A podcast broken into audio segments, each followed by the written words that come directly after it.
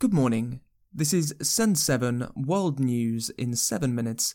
I'm Stephen DeVincenzi. It's Monday, the 5th of September, 2020.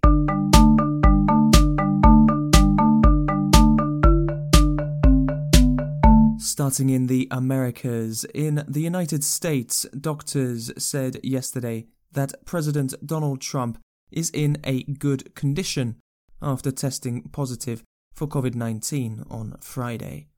Doctors also said that Trump was given dexamethasone, a steroid, on Saturday and may be able to leave hospital today.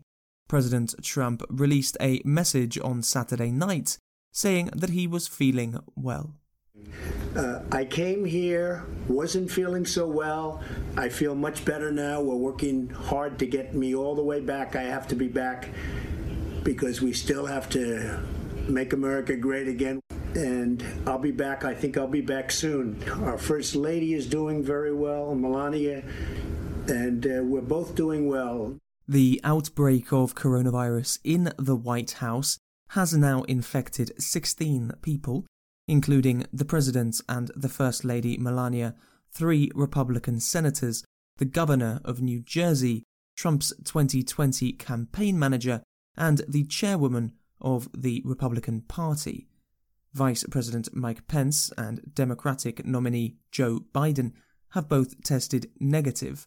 On Friday, Biden said that he was praying for President Trump's full recovery. Sending my prayers for the health and safety of the First Lady and President, uh, President of the United States after they tested positive for COVID 19.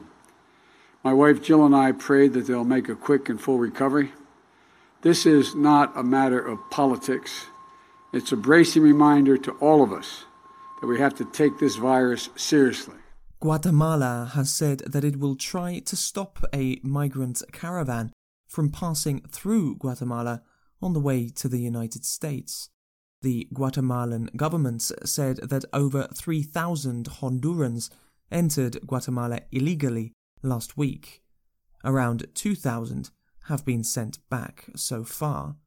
Guatemala opened its borders two weeks ago after a six month closure because of the COVID 19 pandemic.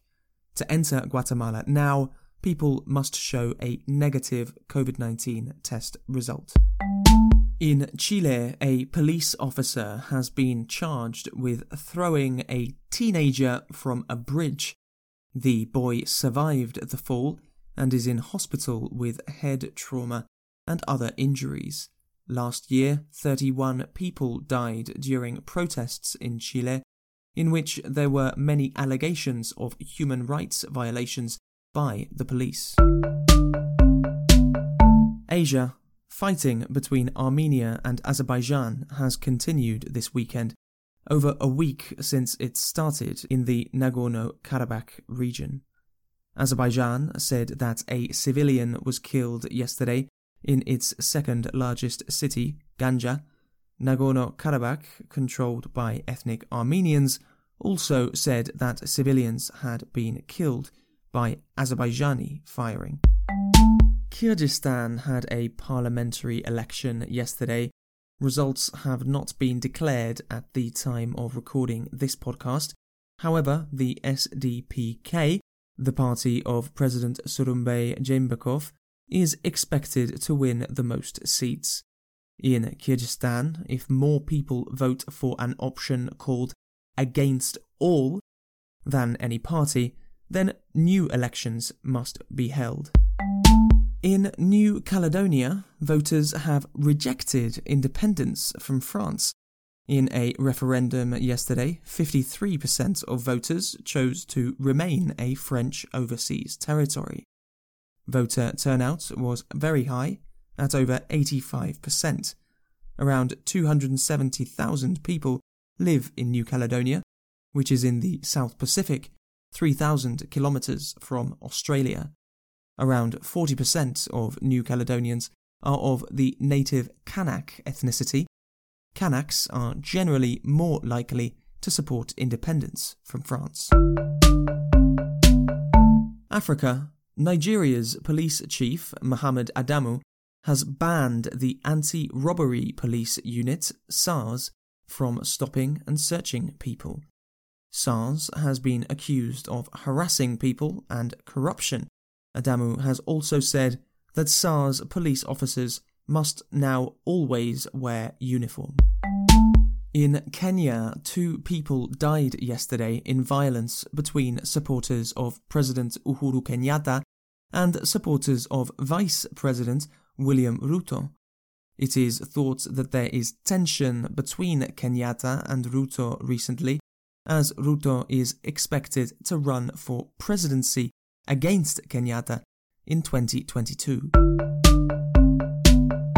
Europe, France recorded almost 17,000 new cases of COVID 19 on Saturday, the highest in a single day so far, and double any day in the first wave of March and April. It is expected that France will introduce new restrictions to slow the spread of the virus. The UK and Spain are also experiencing second waves of the coronavirus with higher numbers of confirmed infections than in the first wave.